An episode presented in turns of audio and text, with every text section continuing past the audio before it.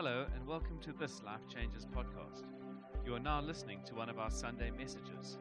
If you'd like to know more about Life Changes, you can visit us on Facebook, Twitter, or Instagram. Now lean in and enjoy. Oh, wow. What a privilege to be here this morning. Man, I've heard a lot about you guys. I haven't been here much, but I've done announcements a few times. And I must admit, Scott, you're, you're, you're a gifted man. You're a real gifted man. Why don't we give this man a hand? Because sometimes we need to encourage the gifts that are amongst us. And that is so important for us. For all of us, actually, it's important to encourage the gifts. Where is Luke? Young man, stand up, please. I saw you this morning. God's got a word for you, my friend. You're not too young. You are not too young, my friend. God wants to use you.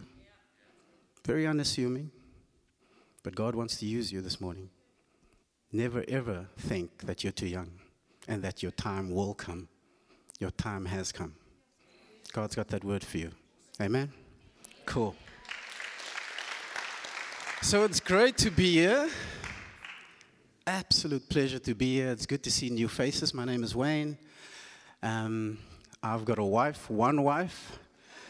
Her name is Genevieve. And I've got two boys. Lee is here. Um, very encouraging young man. He always encourages me when we come and when I come out to even do announcements or lead the meeting. Leah's always say, "Yeah, Uncle Wayne, you can do it." And then a little boy, Zachary, that um, he's sick at the moment, so please keep him in your prayers. He's been up since three, and so have I. I'm not making excuses, okay?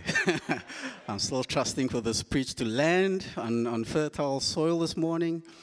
But it's been amazing. It's been an amazing journey through the book of Colossians. And um, I'm sure you've heard throughout the past few weeks, we're on a series called A New Way, which is a beautiful series. Really touched my heart because it's an amazing book that really challenges you. It challenges you to the core. It really challenges, challenges you how you see Christ Jesus for who he is.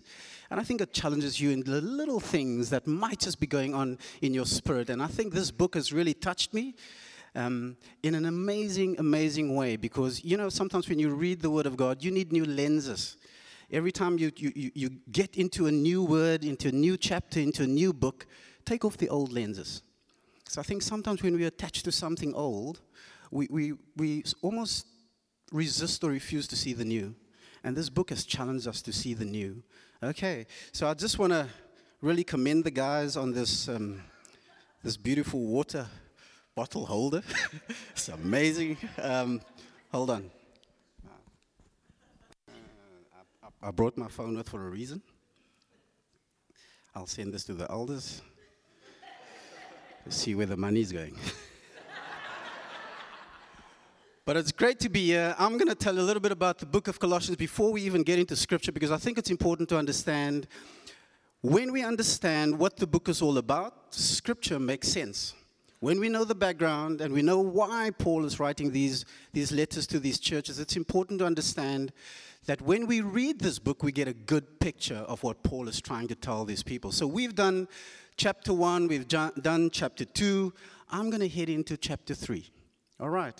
But before I do that, I really just want to show you what's been happening in the church of Coloss- Colossae and um, what were they involved in? And so these are the things Paul is coming up against when he writes the letter. This is the thing that Epaphras was talking about when he visited Paul. And he said to him, This is what's happening. So I'm just going to give you a little bit of outline about Gnosticism that's been happening in the church. Mysticism, Eastern speculation, and Jewish religion. That's what they were involved in. And so, having met Christ Jesus, they defaulted to something that they thought would help them and give them a better picture. Sometimes we want physical things to be around us so that we can believe. So that automatically takes faith out of the picture because we can see something. But we know what faith is it's just trusting God in the past that what is done, and we can look ahead because of what is done. So that's all it is. And so you'll see that Eastern speculations and mysticism is all about man made traditions and philosophy. Paul writes about that. Matter was evil. Astrology, angelic beings associated with heavenly bodies, plus a form of Jewish legalism. Good and evil were derived from rules, circumcision, and Old Testament dietary laws. So you can see in this little melting pot, there's all these things happening. But what was worse, actually, in terms of how they, they did this, is you, you would have God, and then they would see Jesus, but in between they had all these things going on. So now you can understand what the blockage was because they thought there were more to do after having met Jesus Christ. And Paul is writing against this. All right. So let's go to the next slide. Let me just check if it is up there. All right, so this is chapter 1. So Paul writes about the preeminence of God. So you'll see chapter 1 is preeminence, chapter 2 is preeminence, 3 and 4 preeminence. What is he saying? He's saying he's always talking about the greatness, supremacy, superiority, excellence, and stature and prestige of Jesus Christ. That's all he's saying. He's writing through these four chapters, really declaring these things. The first chapter, you would be its doctrine declared, which is important because wrong doctrine leads to wrong living. It's pretty simple. So, what Paul is saying is he's saying, let's just make sure we understand the preeminence of Jesus Christ so that we understand there's nothing more to do. So, he goes through that, he declares doctrine. Chapter 2, he defends it the doctrine, and he talks about the danger. So he uses the word beware quite a lot in chapter 2. So if you go and read chapter 2, there's this beware, beware, beware that's happening um, in chapter 2. And now we're heading into chapter 3. And this is what we would normally call uh, um, doctrine uh, demonstrated. So this is really the practical side of things. You see, he writes the first two chapters, and then he says, well, now you need to go and do it. This is how we live. You've studied, you know the doctrine. So if there's any doctors here, you would know. First few years, a lot of studying going on. And then you need to go and do some, some things in a hospital somewhere uh, to, to show that you understand the, the, the theory. Or in our case, as Christians, we need to practice. It's not just good enough to defend and declare doctrine, but it's also important for a Christian to demonstrate this. And so, this is the important part that Paul is writing about in chapter 3, and this is where we find ourselves. Okay, so let's head to the next slide, and we're going to read together. Why don't we stand and give God the honor and the glory as we read His word this morning? Is that up? Can you see? Just want to make sure that you can all see. Ah, when I do the slide, I, I don't have a picture of what this is going to look like. Um, on the big screen, so glad you can see. Let's read chapter 1, verse 1 to 11. If then you were raised with Christ, seek those things which are above, where Christ is. Is this the right? Sorry. Sorry. Sitting at the right hand of God. Set your mind on things above, not on things on the earth. For you died. Your life is hidden with Christ in God. When Christ, who is our life, appears, then you also will appear with him in glory. Therefore, put to death your members which are on the earth fornication, uncleanness, passion, evil desires, and covetousness, which is idolatry. Because, these th- because of these things, the wrath of God is coming upon the sons of disobedience, in which you yourselves were once, in which you yourselves once walked when you lived in them. But now you yourselves are to put off all these anger, wrath, malice, blasphemy, filthy language out of your mouth. Do not lie to one another, since you have put off the old man with his deeds, and, and have put on the new man, who is renewed in knowledge according to the image of him who created him, where there is neither Greek nor Jew, circumcised nor uncircumcised, barbarian, Scythian, slave or free but Christ is all and in all. Why don't we pray? Father, we thank you this morning for your incredible love, for your incredible gift, Jesus Christ. Father, I just pray this morning that as we go through your word, that Lord, you be honored more than anything else, that we turn our eyes and our hearts towards you. We give you the glory this morning, Lord, and thank you for your amazing, amazing word. In Jesus' name. Amen. Awesome. So, as you know, you, you, you head from the theory into the practical, and those are always challenges. And I remember when I went on a barista course not too long ago. I went and I, I made a plan to go to Truth Coffee. I don't know if you guys know Truth Coffee. Any coffee lovers here? Okay, nobody. Anyway. So I went to, to Truth Coffee. I took Tyler with me, and, and yeah, we had an amazing time. First two days, three days, just coffee, coffee, coffee. And by Tuesday, I had headaches for days. I mean, I, I, I thought, should I go back? Because all we were doing is just slurping coffee. You know that every minute of the day. So I was pretty sick by the third day. And these were all, and on the, on, the, on the Thursday, we wrote an exam, the theory. We had to apply what we knew, at least not apply, but we had to write an exam on the theory of coffee and how to make coffee. And so we passed. I was like, wow. So my experience is that at school or at varsity, when, when you pass the theory, the practical is like, wow, we're going to do this thing. So the Friday came, and we were all hyped up. We're happy passed on Thursday, so we made it into the next day, which is Friday. So if you were there the Friday, I was like, whoa, you guys are clever. You passed the theory. That's amazing. And so we got ready. And it's about four of us or five of us, very small class. And, um, and we've been doing coffee, and, and you know, uh, some of you might know, that when someone, and I'm just putting the baristas under pressure now, that when you make a coffee, the milk must be a matte milk silky, no bubbles. Okay, no bubbles. The baristas here? No bubbles. anyway, so that's what they're looking for when you actually do a what they would call a latte. And, and so anyway, we thought we had it covered. And we were working on one coffee machine throughout the week, and some of the other guys were working on the other coffee machine, which we didn't like. Because we said, nah, you know what, I can't position myself properly there, so we're going to stand on this machine until the assessor came in and this tall guy with a bow tie. We didn't know it was going to be him. We thought, well, our trainer is going to actually assess us. So we felt comfortable with the trainer until two guys walk in. Tall guy, his name is Jose. Hello, I'm Jose. I've been all over the world. I'm like, what? and this is what I do. I'm a master, a barista. I've done this for all my life. They call me out into Brazil. They call me out into. I'm like, who the heck is this guy? No one told us this guy's coming. You know, like the sister would say, well, these guys are coming, they'll watch you. And no, just surprise. He pitches. Tall guy, bow tie, jacket, skinny jeans, you know, the look there nowadays. And, uh, and so, anyway, there, there, there we are, and just thought, well, this is scary.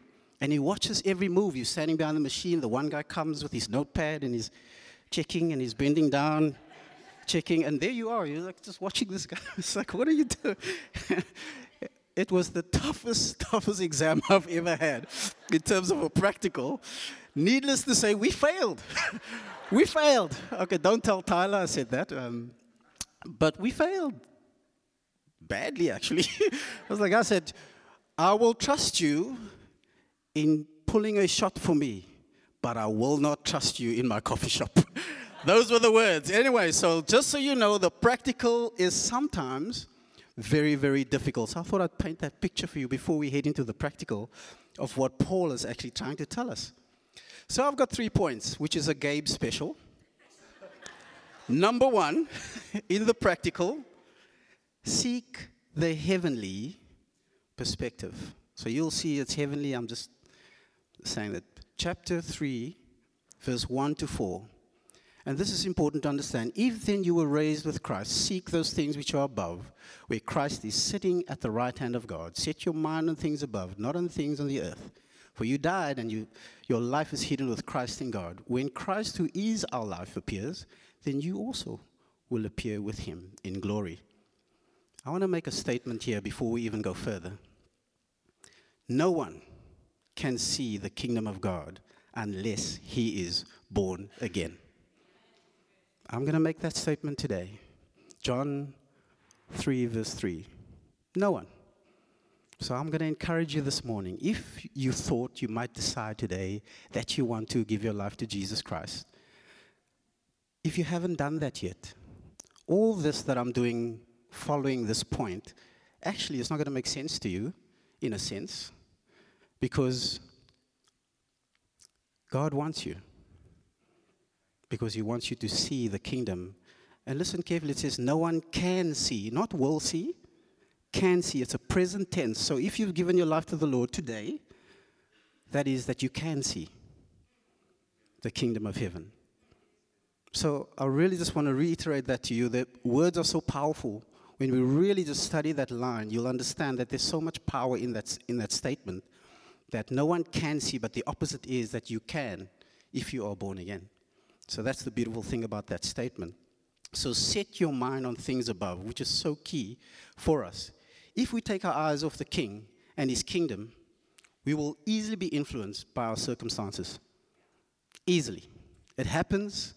I know it happens. It happens to me.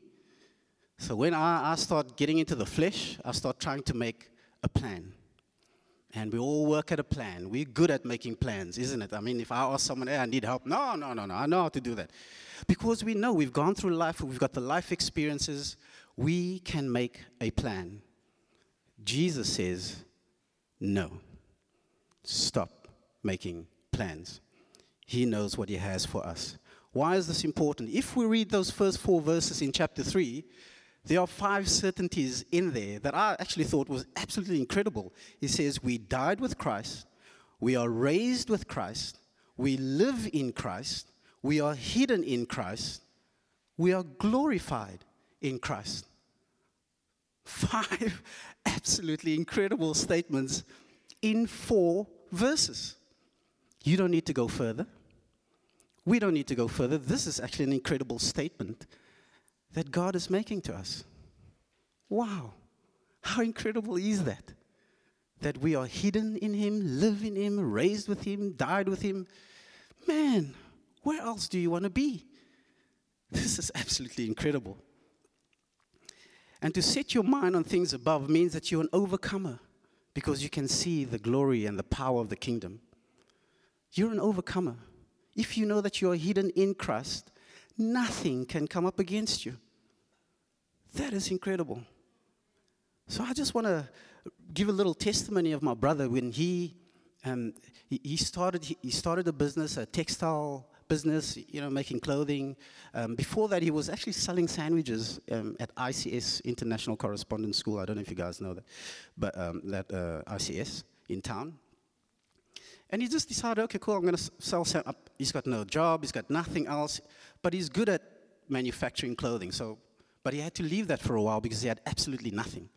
So he just decided, okay, cool, he's going to sell sandwiches in the meantime. I mean, how, I look at my brother and I think he was staying with me. He had absolutely nothing, and and here's he's trying to make money just to pay his way, and and then he decided, okay, you know what? My passion is really um, in the textile industry. I, I want to make clothing. So, so he, he rents two machines. And, and he, he gets a, a building where a guy said, okay, cool, there's a lot of grace on the story, where the guy gives him a little spot and says, there you can have, there's your two machines, you can start manufacturing, which is great. So he starts, he's still paying, he's renting these machines, it's not his machines, so anyway. And a few weeks later, he comes into the factory where he was working, and these machines were stolen. And, and everything was just ruined, it was gone, and he was still paying rental on these machines. Had no insurance, of course. And he stood there, and he said to me, he stood there in the middle, right there where the machines were. And he just looked up and he said, I can't wait to see what God is going to do next. Today, he manufactures for K-Way, for Sheeny, Woolworths, Old Khaki. like, I'm not wearing this, this stuff. Okay, I'm not wearing anything that, okay, just so you know. when we have a heavenly perspective of who God is, the first thing that needs, come, that needs to come out of our mouth when, when, when trouble hits us is we can't wait to see what God is going to do next. Why don't we repeat that together as a, as a community? Okay, let's go. One, two, three. I can't wait to see what God is going to do next. Amen. Brilliant. Number two, slay the earthly. All right, what is that? Fornication, uncleanness, passion, evil desires, and covetousness, which is idolatry. Verse 8 says, anger, wrath, malice, blasphemy, filthy language out of your mouth. Ooh, filthy language out of your mouth. Ooh. Slay these things, the Bible says. Yeah, yeah, we're heading towards the physical aspects of our lives. These are the things that we need to consider when we're walking in Christ. How do you do that? 2 Corinthians 10 says, Take every thought captive. Actually, I want to add to that before it takes root in you. Take every thought captive. Put off the old man. Do not lie. Proverbs 23 says, Buy truth. So important. Buy wisdom, buy instruction, and by understanding. How cool is that? We have to change our perspective. We have to change our perspective.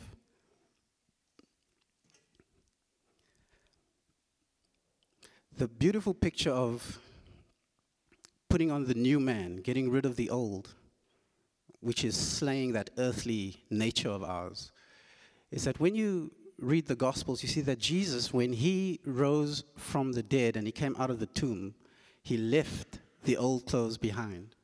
Such an amazing picture. When he raised Lazarus from the dead,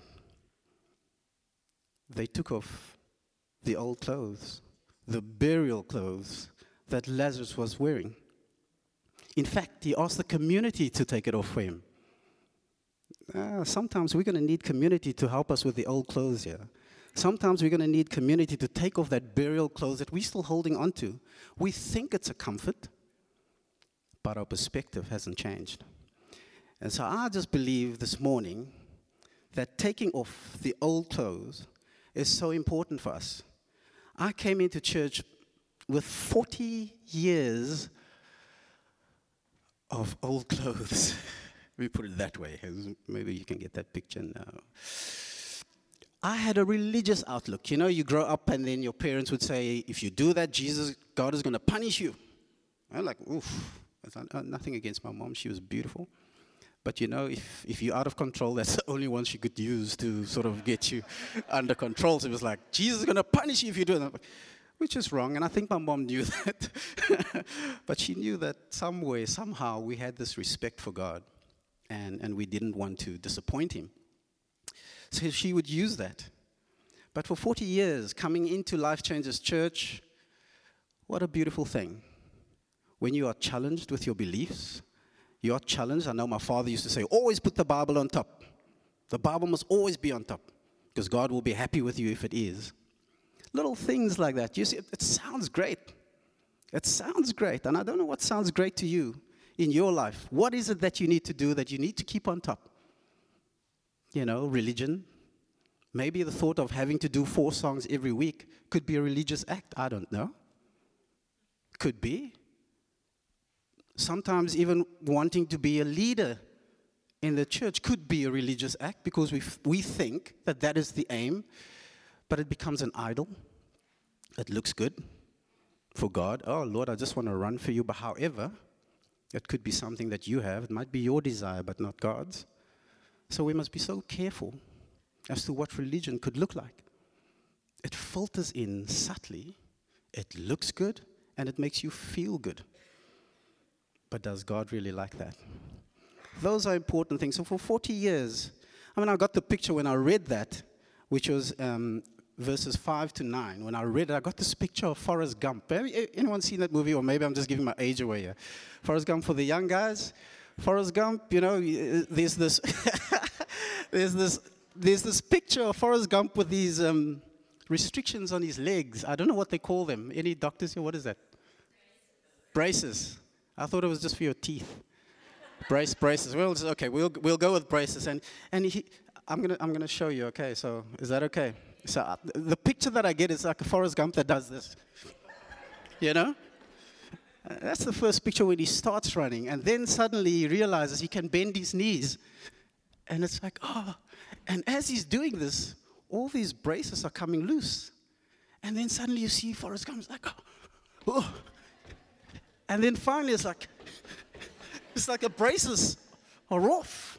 He's running freely because there were no restrictions on him. And he says, since that day I was running.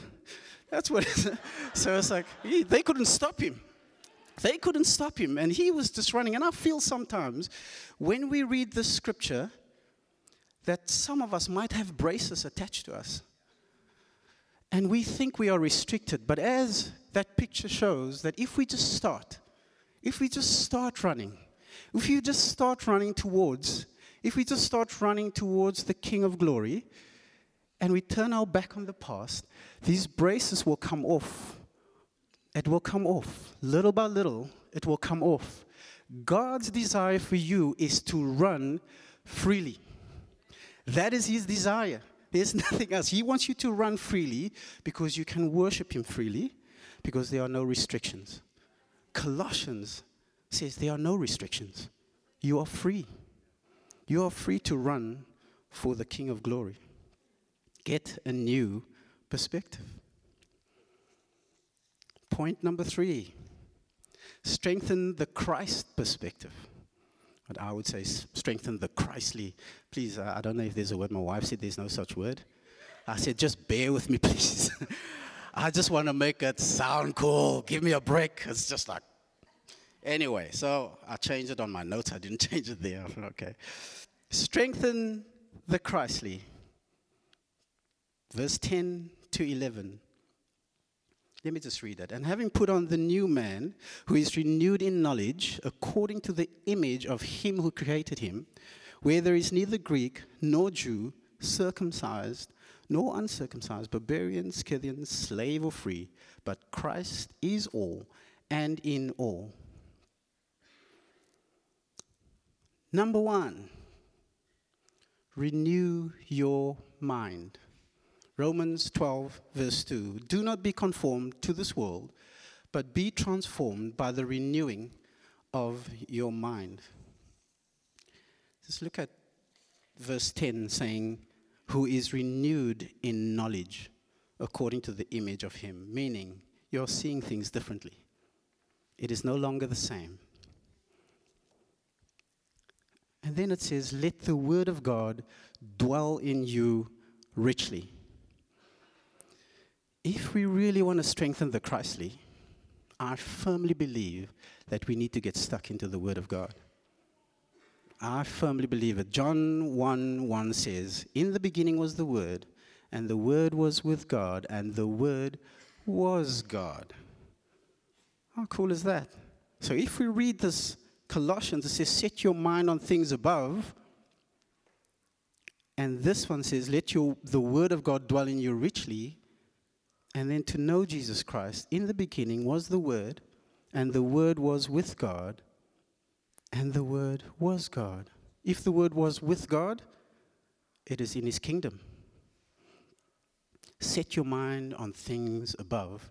The way we do that is to let the Word of God dwell in you richly, meaning study on the Word. In the Bible, it doesn't say meditate on the Holy Spirit. It doesn't say meditate on God. It says meditate on His Word. There is power in doing that. If you want those little braces to come off, the Word will release it. When we read the Word of God, it sets us free. It gives us a heavenly perspective of what is happening in our lives. It strengthens our soul so that we can run freely.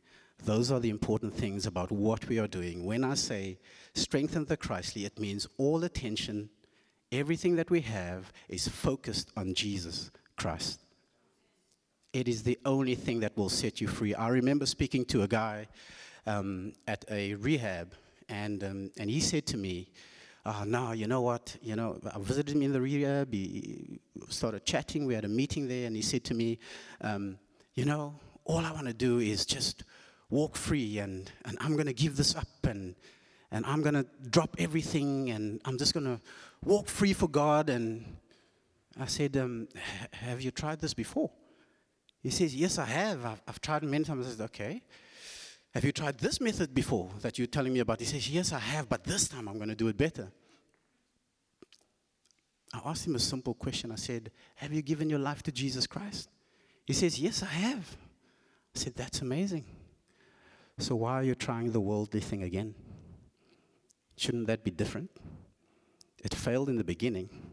Now that you have Christ Jesus, don't you think there's something else that you should be looking at? Your old method is not going to help you because your old method is still your fleshly one. You should get rid of it.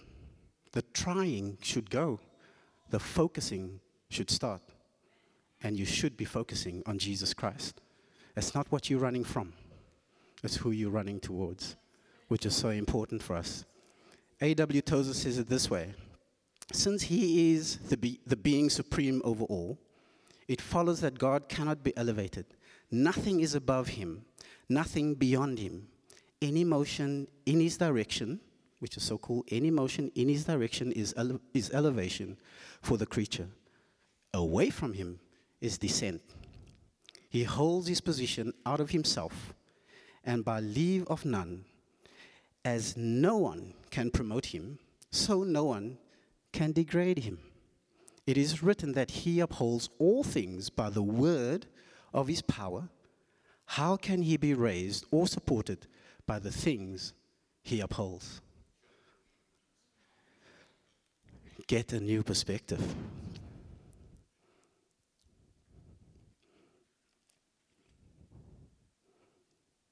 Verse 4 says it this way, and I'll end off with this. When Christ, who is our life, appears, then you also will appear with him in glory. what a promise. You ever thought of that? What a promise. Because it does not depend on you. You should be celebrating that. You should be celebrating that actually appearing with Christ when He comes has got nothing to do with your plans, nothing to do with your, the way you deal with things, but everything to do with Christ's power in your life to secure you on the day of His coming. What security? How beautiful is that? And I can tell you this morning that He loves you. He loves you. There's a reason why I don't speak about fornication, and uncleanness, passion, because you know what? Everybody can speak about that. There's no power in speaking about your sin. No power. The power lies in elevating Jesus Christ. The power lies in looking towards the cross. Even better, the power lies in the resurrection of Jesus. You have been resurrected. The word says you have been raised with Christ. My word to you this morning is where is your grave clothing? Where have you left it? And this morning, there's an opportunity for you to let it all down. Let it all down. I thank you for listening this morning. I trust that you received this word this morning and bless you all this morning. Amen.